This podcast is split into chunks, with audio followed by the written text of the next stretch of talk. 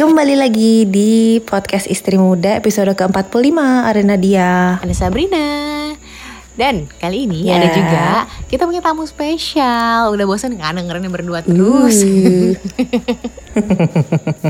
Emang harus lebih seru kayaknya bertiga ya kita betul, ya betul. Harus ada tamu Kurang- tamu. Kurang bumbu, nggak enak kalau misalnya berdua doang kan. Hari ini kita ada Vanda Raini. Ini temen aku. Kita suka uh, gosip-gosip rumpi-rumpi dan mungkin uh, Mm-mm. udah sering juga nih ya pada ngeliat uh, Vanda ini di acara-acara TV. Dia juga seorang presenter atau mungkin munculnya di ini nih nih apa yang zaman sekarang anak-anak itu FYP, TikTok. FYP, Ya kan? Uh, uh, FYP F- TikTok. Iya kan, lu yang anak TikTok, gue kan enggak. Di TikTok sering muncul nih kakak Vanda. Uh, uh. Hai. Hai Vanda Hai, hai Sabrina, hai Nadia. Hai Vanda Gimana nih J gitu langsung Oke. Apa kabar Van? Uh, uh, Cerita dulu dong Kamu lagi sibuk apa Vanda Aku lagi sibuk mencari pundi-pundi rupiah. Sama ya kita berarti ya Aku lagi sibuk masih sama sih, eh, presenter masih, web Hmm. series eh, ada juga kemarin baru bikin, Hmm. eh, iklan masih. Tapi sekarang jujur aja nih semenjak pandemi emang kita perbanyak di digital ya, karena sekarang Hmm, udah hmm, hmm. apa-apa going digital. Jadi udah eh, perbanyak konten. Eh, Hmm, Jadi konten kreator sih enggak juga ya, cuma mengikuti perkembangan zaman aja. Hmm, oke oke. Nah, Vanda ini eh, kalau bisa diteaserin ke pendengar istri muda, eh, Vanda ini pernah ya berarti ya merasakan jadi istri muda tuh, bener nggak tuh? pernah lagi ya bukan lagi sekarang jadi istri muda tapi pernah Nah, kira- kira-kira gimana tuh bisa? Kok pernah? Ini mungkin pendengarnya juga eh, penasaran gitu ya. Kenapa? Kok pernah jadi istri muda? Maksudnya apa gitu? Jadi Vanda ini sekarang umur berapa sih kalau boleh tahu? aku sekarang 31 Enggak, gue mau semua lihat dulu Instagramnya. Lo gak akan nyangka kayak ABG anak SMA. ya Allah nggak kalau aku ABG Sabrina apa dong anak SMA Enggak, gue beneran serius. Terus terus lanjut. Jadi lo dulu menikah umur berapa Van? dulu aku nikah tuh umur 24 terus eh, Oke. pisahnya itu umur 25 Oh, oke. Pacarannya Oh, berapa I see. lama? sebenarnya sih muda-muda banget juga enggak nggak sih kayak umur 24 tuh emang Ih, oh, lumayan. muda ya muda ya Muda, gue dulu nikah juga umur 24 kok. Muda. oh ha, ha, ha. Iya, 24 aku tuh yang sering jemput itu Bang Ojek lah, belum ada pacar itu. 24 masih kayak jarang jarang ketemu cowok gitu selain Bang Ojek gitu. Kalau kamu 24 itu pacarannya berapa lama tuh berarti? Aku pacaran itu dua tiga tahun lah pacaran tuh setahun. Jadi aku tuh dulu eh, pacaran eh, emang dua minggu setelah aku pacaran terus dia itu langsung bilang ke mama papa aku mau serius gitu jadi mau nikahin anaknya nih. Wow. tapi kan nggak- aku tuh bukan tipe-tipe kayak apa sih taruh gitu loh bukan tipe-tipe gitu kan Iya, iya, iya, iya. Mhm. jadi pas dia bilang kayak mau nikah, ya udah sih jalanin dulu gitu kan kayak gue perlu kenal lo dulu. Betul. Terus eh, akhirnya disepakati untuk ya udah enam bulan kita pacaran terus kita tunangan, terus enam bulan kemudian kita nikah. Jadi pas nikah itu tuh kayak gue masih inget deh tanggal jadian kita itu tanggal 24 ya Allah. Tanggal jadian itu tanggal 24, tapi nikahnya tanggal 31. Jadi setahun seminggu lah ya nikah gitu. Hmm, Setelah oke setahun si- setelah setahun pacaran akhirnya nikah gitu ya. Ah, gitu. Oke. Sebenarnya cepet-cepet amat juga enggak sih ya lumayan Enggak, lah iya. maksudnya Ya, kayak setahun gue itu. juga. eh, eh. Standar lah ya. Ah, ah, sambil nyiapin gitu kan. Iya. Iya bener sambil pacaran sambil mempersiapkan pernikahan. Jadi udah udah ngelirik kanan kiri lagi tuh gue.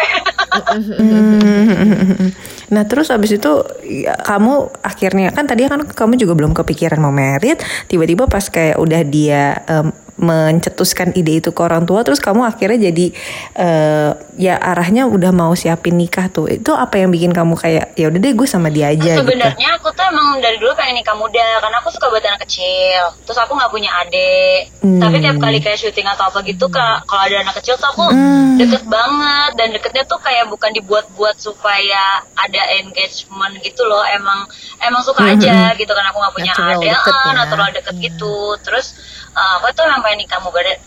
Emang pengen nikah muda, tapi sebelumnya aku tuh ada pacaran.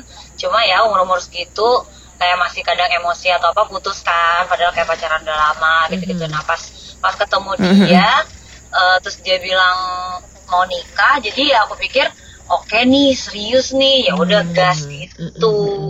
Hmm. Terus eh kamu eh, beda Oke. umurnya seumuran apa gimana? enggak eh, beda dua Oh, tahun beda dua, dua tahun doang tahun. Oke. Jadi eh, waktu itu yang laki-lakinya udah cukup usia matang lah ya. 26 matang nggak tuh kira-kira? Ya, lumayan dia ya. dua dia dua dia dua enam gue dua Iya, empat lumayan dong. Terus habis itu akhirnya udah nih, in the black and the blue lo udah menikah.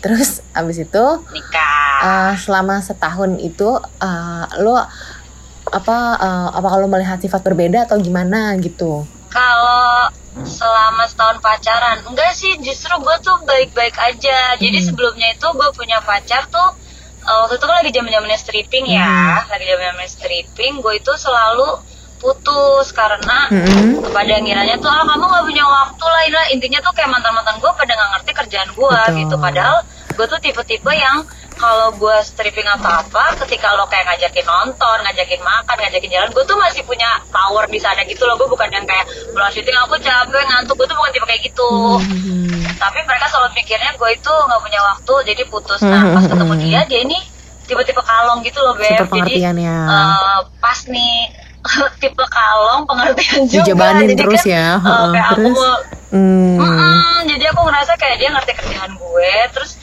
ya udah makanya gue pikir cocok jadi ya udah menikahlah Hmm. kita Terus terus abis itu udah pas pacaran udah kayak merasa nyaman nikah. Nah terus pas putusnya itu kenapa tuh? Eh, putusnya bercerainya. Udah Eh, gue mau menormalkan saja lah.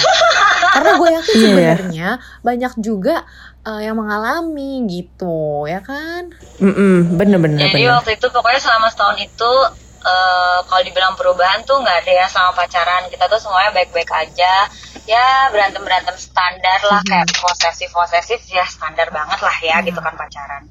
Eh, terus Terus? dan selama setahun itu lo tau gak sih sampai nyokap gue tuh sempet ngomong gini jadi gue tuh eh, misalnya nih gue lagi ada libur sehari kalau stripping gitu kan kayak libur sehari doang. Terus gue tuh pasti dijemput sama supirnya aku disuruh datang ke tempat kerja dia kayak nemenin atau apa gitu. Intinya quality time. Kalau gue kelar cepet pun gue dijemput sama supirnya atau dijemput sama dia terus kita quality time ke mana-mana. Sampai nyokap gue itu keluar statement kamu sama dia mulu sih waktu sama mama tuh kurang sampai kayak gitu. Dan waktu itu gue tuh jujur sempat sedih gitu loh karena gue tuh nggak nggak ngerasa gue segitunya. Maksudnya gue masih membagi waktu antara kerjaan keluarga dan pacar gitu. Tapi sampai nyokap gue keluar Hmm. statement kayak gitu gue tuh sempat sedih. Tapi kayak gue coba kasih pengertian ini kan lagi bersiapin nikah mah bla bla bla bla. Oh ya udah gitu kan. Terus sebelum menjelang nikah kita sempet ribut cuma perkara mau eh, fitting baju. Fitting baju eh, kayak Hmm. kalau dari keluarga gue tuh selalu coba mengerti eh, waktu keluarga dia tuh kapan bisanya. Tapi waktu itu pernah eh, satu momen gue telat datang telat datang fitting eh, sama keluarga gue gitu kan telat. Dan itu kayak dia marah-marah kayak ini papa udah nungguin nih gini gini gini ya gue sih waktu itu mikirnya oke lalu mungkin panik eh, karena kita mau nikah kita Iya, iya. stres lo panik eh, keluarga gue masih bisa maafin gitu. Ya udahlah kita coba mengerti. Tapi kan sebenarnya kalau dipikir-pikir itu kayak udah kelihatan gitu kan sifat-sifatnya gitu. Sedangkan Mhm, waktu sifat aslinya. Heeh. nah itu kan sorry nih gue flashback jadi kan itu tuh fitting setelah tunangan ya. Pas tunangan aja pas dia ngelamar gue keluarganya tuh telat sejam. Dan waktu tunangan eh ini kalau nggak salah sejam ya. Pokoknya telat eh, lumayan lama gitu. Itu aja tuh gue sampai dibilangin kalau dia nggak datang 15 menit lagi tunangannya nggak jadi. Gue tuh sampai gitu nyokap gue. Hmm. dan gue tuh sempet nangis di atas. Iya gue sempet nangis di kamar gue sama teman gue. Gue sempet nangis kayak Lumayan "Itu drama lah ya." sih? Lah, itu drama banget Beb. Kayak gue nelfon nelfon kamu di mana? Iya tahu dulu ini kan 13 mobil nggak dikit. Sebentar doang ngapainnya kan susah bla bla bla bla. Ah, ya udah oke ditungguin. Deh nih dilalah dia nyampe semua lancar tapi setelah itu yang balik lagi ke fitting tadi kok lu tunangan aja gue tungguin gitu loh. Dan kalau gue maafin tapi kalau perkara fitting gue telat berapa menit doang lu marah-marah. Gue mikir kayak ah ya udahlah mungkin dia panik gitu kan. Setelah itu kita nikah udah nih nikah eh, pas nikah itu pas akad berjalan dengan lancar. Udah nih lancar semuanya akad. Terus kan gue tuh acaranya yang eh, abis akad sejam setengah kalau nggak salah sejaman gitu. Kemudian gue resepsi jadi kan harus ganti rambut lah, ganti baju gitu gitu kan ribet kan. Nah pas setelah akad nih udah official resmi, uh, sempet tuh gue inget banget uh, salah satu keluarganya, gue lupa sih antara siapanya, sempet ngoceh kayak uh, kakak kamu mana? Terus udah ngomel-ngomel gitu. Terus waktu itu dia juga sempet ngomel gara-gara cuma ditanya uh, yang foto siapa duluan atau apalah gue agak-agak lupa tapi intinya kayak ditanya sama eh, sama io nya uh, perkara masalah dia untuk resepsi itu antara foto duluan atau apa atau apa gitu gue lupa. Terus dia kayak emosional gitu dia bilang itu kan udah ada semua dia bilang gitu. Hmm. oh hmm. ya oke okay, gitu kan. Terus iyo, iyo gue tuh teman gue kan terus dia kayak sempet curhat itu kenapa sih dia kayak gitu? Uh, mungkin dia capek gue tetap belain lah intinya kayak mungkin dia capek sorry ya gue bilang gitu terus pas bok, uh, bukan bokapnya pas salah satu keluarga juga marah-marah gitu gue pikir ah, ya mungkin mereka capek intinya gue tuh dia selalu coba memaklumi gitu kan hmm. sampai akhirnya udah nih kita udah nikah uh, terus uh, udah um, malam pertama uh, kedua di kedua itu tuh sempat uh, kita harus datang ke keluarga aku nih ke sini mm-hmm. uh, emang ritualnya kayak gitu, gitu ya. kayak setelah nikah uh, uh, uh, tapi waktu itu tuh kayak kita masih malam kedua nih kayak masih capek-capeknya dan kayak masih pengen berduaan gitu-gitu hmm. doang kan terus tapi kita harus nemenin keluarganya uh, oke okay, ya udah ayo gitu itu nggak apa-apa sih itu tuh gue masih happy lah nggak apa-apa ayo gitu kan gue hargain ritual keluarga lo gitu kan terus uh, itu yang iya tadi kata lo gitu kan harus bolak-balik mm -hmm. nih kayak kita seminggu di sini atau kita berapa hari di keluarga aku berapa hari di keluarga kamu baru ntar kita ke rumah kita gitu mm -hmm. gitu, -gitu. Terus tau gak sih sebenarnya gue tuh nikah akurnya cuma lima hari Hah? Gimana? Akurnya lima hari. Lima hari doang. Lima hari. Oke. Okay. Jadi akur-akurnya okay. tuh lima hari dan sempet itu juga yang di malam kedua atau malam pertama ya itu tuh sempet kita ngebahas angpau angpau itu okay. tuh ini mau ke mana nih masuknya ya ke kita atau ke keluarga kamu atau ke mana? Karena kan nikahan kita tuh biayanya bagi dua. Udah tuh uh, sempat ngebahas ampau lah sempat ngebahas ini. Ya intinya menurut gue tuh semua semuanya masih bisa dimaklumin lah gitu. Biarpun gue jadi sempat yeah. mikir sih jujur aja gue sempat mikir kayak uh, kenapa ya? Kayak gini aja kok jadi dipeributkan gitu. Ya udah akhirnya gue ngalah ya udah sok kamu pegang aja gitu. Gue bilang udah pegang aja. Itu terus uh, pas di hari kelima kita tuh ribut gue lupa sih perkara apa mm -hmm. tapi perkara simpel yang di mana menurut gue ini tuh bukan masalah besar. Kayaknya gue nanya dia mau honeymoon ke mana. Terus dia tuh lagi capek jadi mungkin kepancing emosi. Terus berantem. Okay. waktu itu posisinya lagi di rumah. Di rumah kita apa? Di rumah mak gue ya gue gak lupa tuh. Intinya kita berantem dia cabut. Dia cabut pulang ke rumahnya. Dia cabut. Okay. uh, eh, kita nggak komunikasi tuh sama sekali sampai hmm. berapa hari kemudian uh, besoknya atau lusa bokap dia nelfon bokap gue waktu itu tuh bokap gue yeah. di iya. Bandung jadi kan bokap gue di Bandung gue di sini sama nyokap gue kan dia nelfon bokap gue bokap gue tuh nggak ngerti apa-apa kondisi di Jakarta gitu loh kondisi gue maksudnya nggak ngerti apa-apa nih situasi apa bokap gue ditelepon bokap gue nelfon nyokap gue. Emang ada apa sih di sana? Kenapa Vanda kok papanya nelfon aku? Gitu gitu uh. Oh, oh iya nih kayak berantem gini gini jadi gue itu nggak pernah nyokap gue itu nggak pernah nanya kayak e, kamu kenapa ini? Karena itu kan udah urusan rumah tangga masing-masing. Jadi ya udah kalau emang berantem oh, okay. ya udah standar lah gitu. Sedangkan ternyata bokapnya dia nelfon bokap gue bilang ini anaknya soalnya sampai nangis. Anak saya tuh nggak pernah nangis. Ya, ini yang gue inget ya ini maaf nih kalau bokapnya dengar dan gue salah gitu kan. Intinya yang gue tangkap adalah uh, bokapnya ngerasa anaknya tuh nggak pernah nangis tapi waktu itu anaknya nangis kegap nangis dan ngerasa gue itu istri durhaka. Oke okay. karena membuat sampai sedih. bikin anaknya nangis. Oh, uh -uh, sampai bikin anaknya nangis gitu kan. Karena gue istri durhaka banget. Udah tuh uh, di hari ke-11 pernikahan kita itu kan tadi nggak komunikasi tuh sampai akhirnya gue inget banget di hari ke-11 uh, yaudah ketemu bonyok dia bonyok gue ketemunya di rumah gue hmm. keluarganya datang ngobrol-ngobrol-ngobrol nggak ketemu solusinya bokapnya marah uh, cabut dari rumah gue hmm. cabut udah tuh kita nggak komunikasi terus uh, dia sempat hubungin teman-teman gue mau ngajakin ketemu gue sedangkan waktu itu kan gue udah ada kontrak kerja. Terus dan dia tahu kontrak kerja gue tuh udah dari sebelum kita nikah gitu loh. Jadi dia tahu kayak lokasi gue di mana mm. jam berapa gitu. Dia tahu. Dan itu uh, gue selalu bilang ke teman gue gue nggak mau kalau dia nyamperin ke tempat kerja gue kalau dia mau dia datang ke rumah gue aja. Kan uh, dia minta gue dari orang tua gue ya dia datang ke rumah gue lah kalau emang mau ada yang diomongin terus dan itu hmm. sampai selama gue kerja gue selalu dikawal sama dua orang. Supaya dia tidak menemui gue kalau ada dia uh, okay. pokoknya dia nggak boleh sampai uh, nyentuh gue lah atau ngajak ngobrol. Gue itu gue selalu dikawal tuh.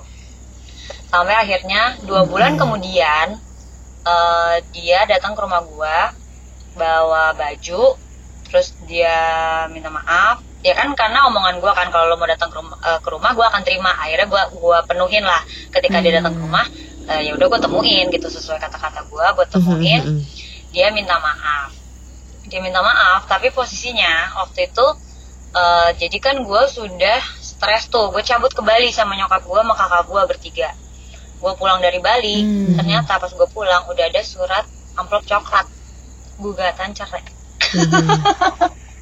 Hmm. Oke, okay. I see. Jadi itu tuh lu lu ke Bali segala macam itu um, dua minggu setelah nikah lah ya?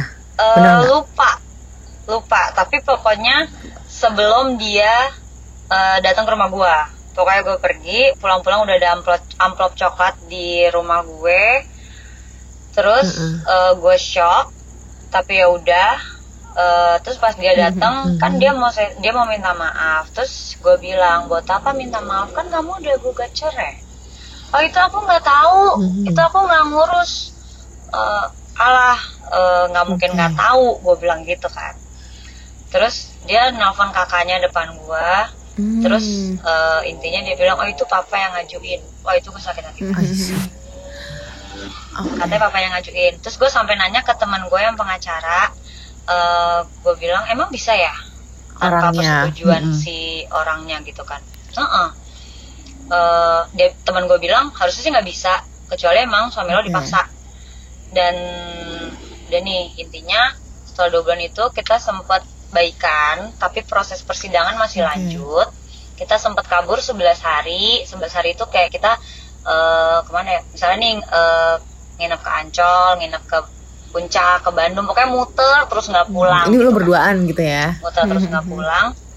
Berduaan uh, berduaan nih. Berduaan uh, kita berharapnya kayak waktu itu bisa punya anak hmm. lalu uh, bisa membaik oh, gitu kan kondisinya.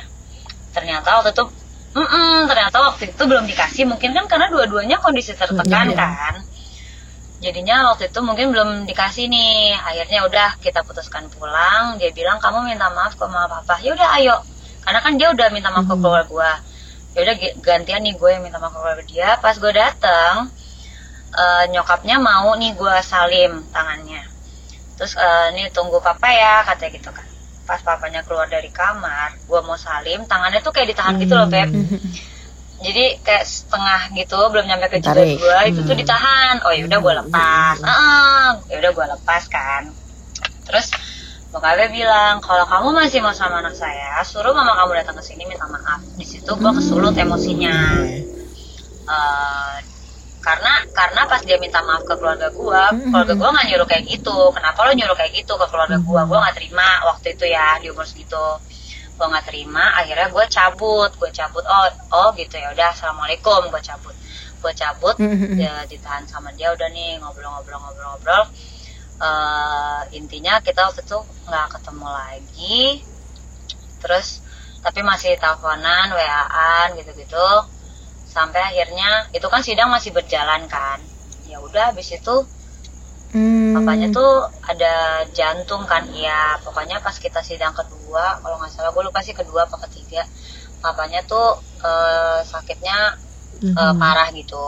Jadi akhirnya gue hmm. bilang ya udah gue ngalah. Dan dia tuh nggak pernah ada, nggak pernah mau pembelaan gitu loh, nggak pernah kayak um, dia mau memperjuangkan gue, dia mau apa gitu. Sampai tadi bahkan yang papanya ngomong kalau mau lanjut sama anak saya mama kamu terus ke sini dia hmm. diem aja hmm, jadi dia tuh gak ada ngebelain ya. gue waktu itu uh -uh, jadi kan gue pikir ya gue tunggu tuh berapa second kok yeah. lu gak ngomong apa apa ya dalam hati gue ya gue cabut aja okay. gitu itu cabut kita nggak ketemu tapi masih teleponan kayak ya aku masih mau sama hmm. kamu bla bla bla ya gue juga sayang lah gue cinta lah gue masih mau sama dia tapi gue nggak mau di kondisi uh, keluarga Hmm. seperti itu akhirnya gue putuskan ya udahlah gue terima gugatan lo tetap berjalan terus gue terima.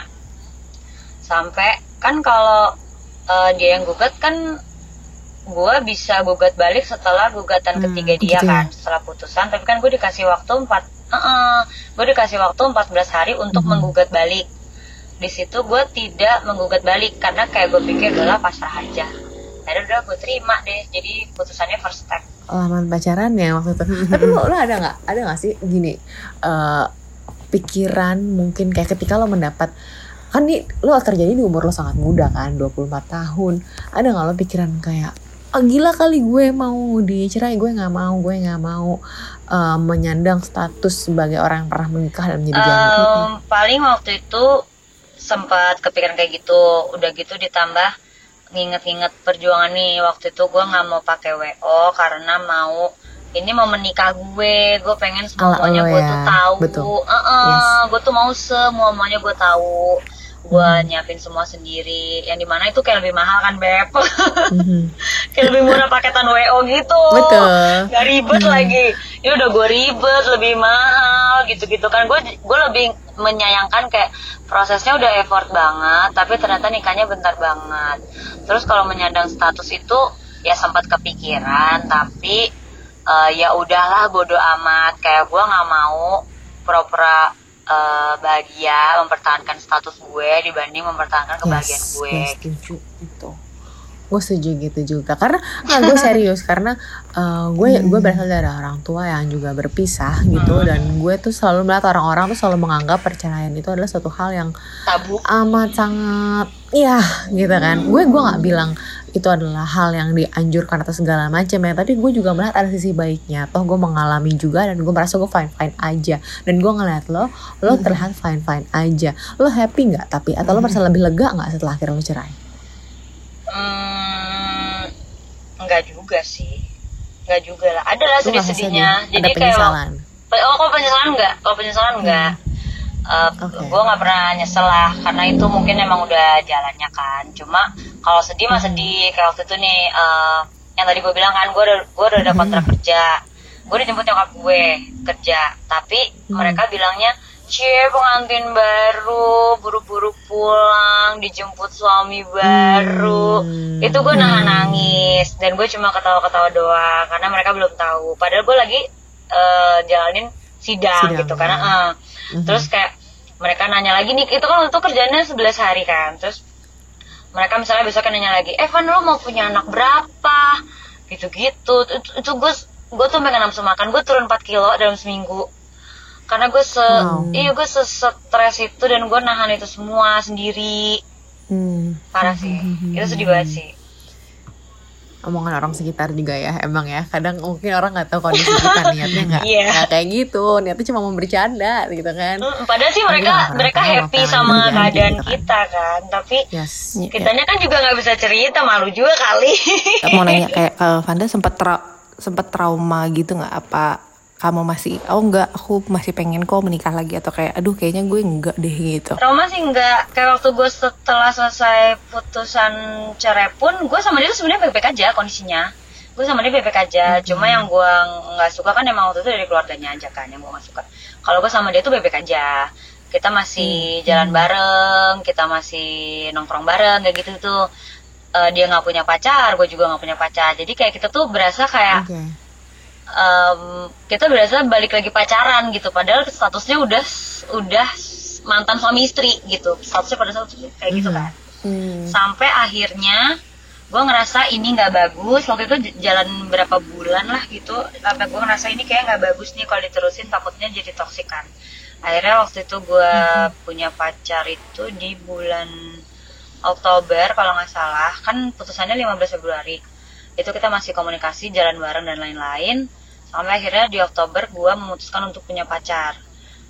Karena dia sempet dia tuh sempet masih kayak posesif gitu loh kayak marah-marah. Kamu di telepon nggak bisa kamu handphonenya mati kamu ini kamu itu. Hmm. terus gue mikir kayak lo kan udah mantan suami gue lo udah nyakitin gue sama keluarga gue lo kenapa sih masih kayak gini? Gitu. Akhirnya udahlah gue punya pacar aja. Gue bilang gitu dalam hati gue kan. Oke. Udah tuh gue punya pacar lama dia nggak gangguin gue pacaran tapi jatuhnya Mhm. dibilang trauma enggak gue jadi lebih ke nggak percaya omongan cowok gitu loh. Lebih ke kayak gitu. Tapi Hmm. kalau misalnya ada cowok ngajakin nikah gue jadi lebih selektif.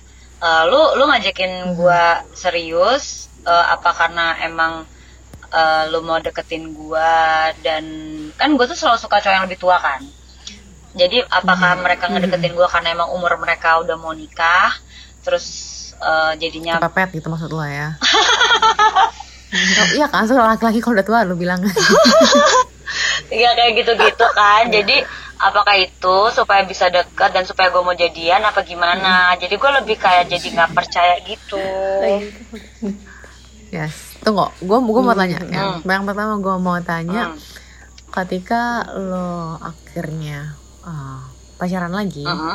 Kan lu bilang lo nggak percaya sama omongan laki pas segala macem kan. Hmm. Terus lo bisa akhirnya kayak mau pacaran lagi itu emang pure karena lo mau move on atau gimana? Dan waktu itu laki Atau lu strategi. Mm-mm, apa apa nih strategi lo atau kayak emang gimana?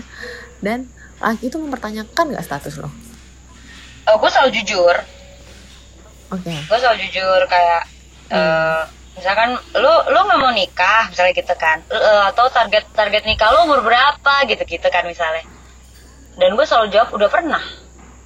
Jadi mau mau mau gue tertarik sama itu cowok Hmm. tertarik atau enggak gue tuh pasti jujur orangnya. Gue gue selalu bilang gue gue udah pernah nikah gitu. Jadi kayak kalau dia mau lanjut ya sok kalau enggak ya udah gitu. Tapi ada nggak yang akhirnya tiba-tiba mundur? tiba-tiba mundur nggak ada sih. Rata-rata maju semua. Malah ngajak nikah? Iya malah berarti janda lah. Janda semakin di depan itu maksudnya.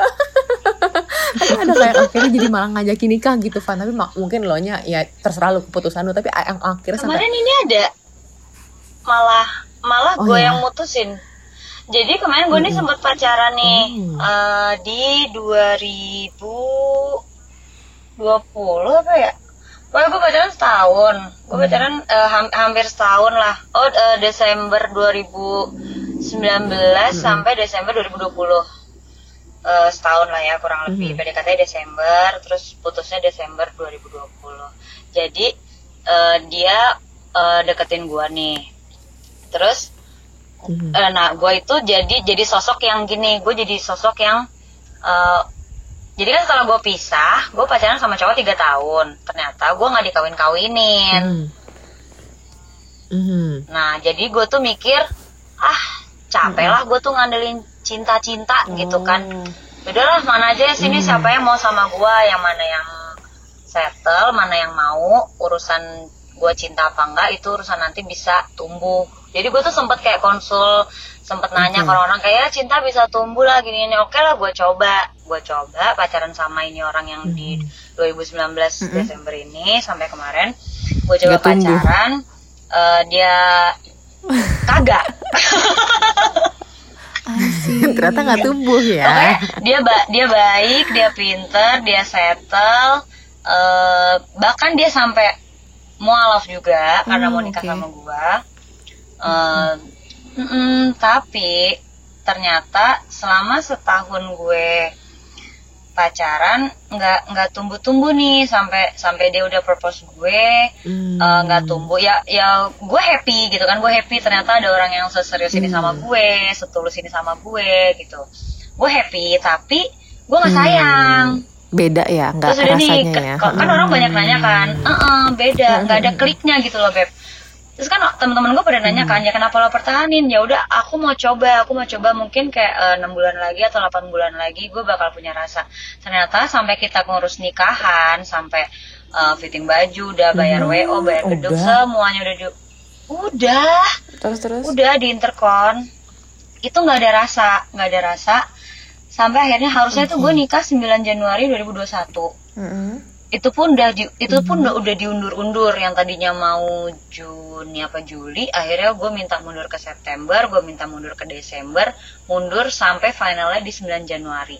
Kenapa gue minta mundur? Ya gue reasonnya eh, masih pandemi lah mama aku nggak berani keluar rumah dan lain-lain. Padahal guanya belum serak Hmm. sampai akhirnya Oh, di tanggal 30 Desember gue memutuskan untuk kayaknya gue udahin aja karena gue udah setahun gak tunggu-tunggu gue takutnya nikah sama orang yang uh, kesian dianya maksudnya kesian eh eh, Hmm. dibilang salah sih enggak ya karena dia kan dia baik cuma gue justru kesian dianya kesian kayak dia mengira gue itu sayang padahal aku tidak Tunggu, tunggu. Hmm. Gue mau nanya sama lu nih, nih. Ini lagi-lagi gue penasaran. Lu udah pernah ngerasain memiliki Mhm. hubungan sama orang yang lu sayang, yang lu cinta, dan akhirnya Mhm. berakhir Mhm. uh, lu berpisah. Terus ada orang yang mencintai lu, eh, dan lu belum merasa uh, lo nggak merasa ada cinta yang tumbuh. Tapi orang ini settle dan cinta banget sama lo segala macam. Dan menurut lo tuh juga enggak. Ke depannya lo ada pikiran, kira-kira lo pengen cari yang kayak apa, Van? Kan lu udah ada yang bermodalkan cinta, udah yang bermodalkan semuanya, tapi nggak ada cinta juga udah gitu. Jadi apa yang mau lo cari? Mm-mm. udah Eh, nggak tahu. Sekarang aku setelah pengalaman itu semua aku jadi maunya mencoba yang eh, settle tapi aku punya rasa. Harus paket komplit ya Hmm. Van eh, nggak bisa dibohongin ya. Cinta harus tetap ada nggak ya. paket komplit ya Ah, Wak. nggak bisa bohong ya. Mungkin komplitnya harus sampai ke keluarganya juga ya Wak. Nggak bisa ya Mm-mm, kalau misal settle Itu- lakinya doang ya. Ah udah tapi gue udah ngerasain setahun itu nggak cinta itu susah banget tau beb ternyata. Mm, karena kan gue mikir eh, nikah itu kan sampai nanti Benar, tuh benar. kita bakal sama suami kita Nah, kan bakal sama istri mm-mm. kita. Karena kalau anak begitu dia gede kan dia juga bakal nikah dan punya keluarga sendiri. Betul. Jadi aku tuh pengennya yang bisa jadi teman hidup ya? segala hal. Iya gue Hmm. pengen yang jadi bisa semuanya. Karena juga ya yang ngerasa uh, sebenarnya udah udah kondisinya harus pisah. Misalnya mengalami Mm-mm. kekerasan atau segala macam atau uh, ya kita nggak pernah tahu itu. Terus mereka kayak ngerasa nggak nggak berani untuk mengambil keputusan gitu. Lo ada pesan nggak kira-kira? Hmm, kalau dari gue sih paling jangan pernah Mhm. takut apa kata omongan orang. Kayak misalnya gue pisah jangan pernah takut sama Mhm. dikatain status lo beda terus jangan pernah takut eh, lo kehabisan harta karena kan rezeki udah Mhm. diatur jangan pernah Yes. jangan pernah menggantungkan hidup lo sama orang lain karena eh, segimanapun pasangan kita keluarga kita sekaya kayanya sebaik baiknya people change Mhm. gitu dan Hmm. semua udah ditakdirin jadi eh, kalau gue sih paling eh, coba semaksimalin mungkin potensi yang ada di diri dan jangan pernah bergantung sama orang apakah pengalaman lo ini yang membuat lo sekarang menjadi tiktokers yang viral dengan quotes quotes lo Van? Itu kayak banyak pengalaman gue deh. Oke lah, kayaknya kalau gitu Iya. kita yang closing bukan gua sama lu dah Jul. Harusnya yang closing Iya, Panda iya, aja. Please. Van lu punya quotes apa deh? Coba kasih deh kan lu spot. jago tuh merangkai kata Gue nggak tahu, lu kan ngomong quotes apa? Lu kan ya ngomong udah udah Beb. Di ini langsung orang-orang suka oh iya ya gitu. Pasti. Nggak mungkin. Coba lu yang closing deh Van apa deh? Benar tuh jadi intinya Intinya adalah jangan pernah bergantung sama orang lain dan kita semua punya potensi dalam diri kita. Jadi jangan pernah takut, nggak usah pedulin apa kata orang lain, maksimalin diri kita dan eh, pentingin Mantap. kebahagiaan kita juga. Wih, Oke, makasih ya. Panda. Thank Seru you, banget ceritanya. buat sharingnya Thank Thank you, you. Sal. banget. Thank you Nadia. Iya, semoga lo selalu sehat, selalu Amin, sukses amin. dan uh, Amin, dipertemukan sehat oleh jodohnya selalu. ya. Thank Happy, you, happy Amin, sehat selalu Nadia sama Sabrina. Oke. Bye bye. Oke, bye-bye. Bye-bye. Thank you. Ya.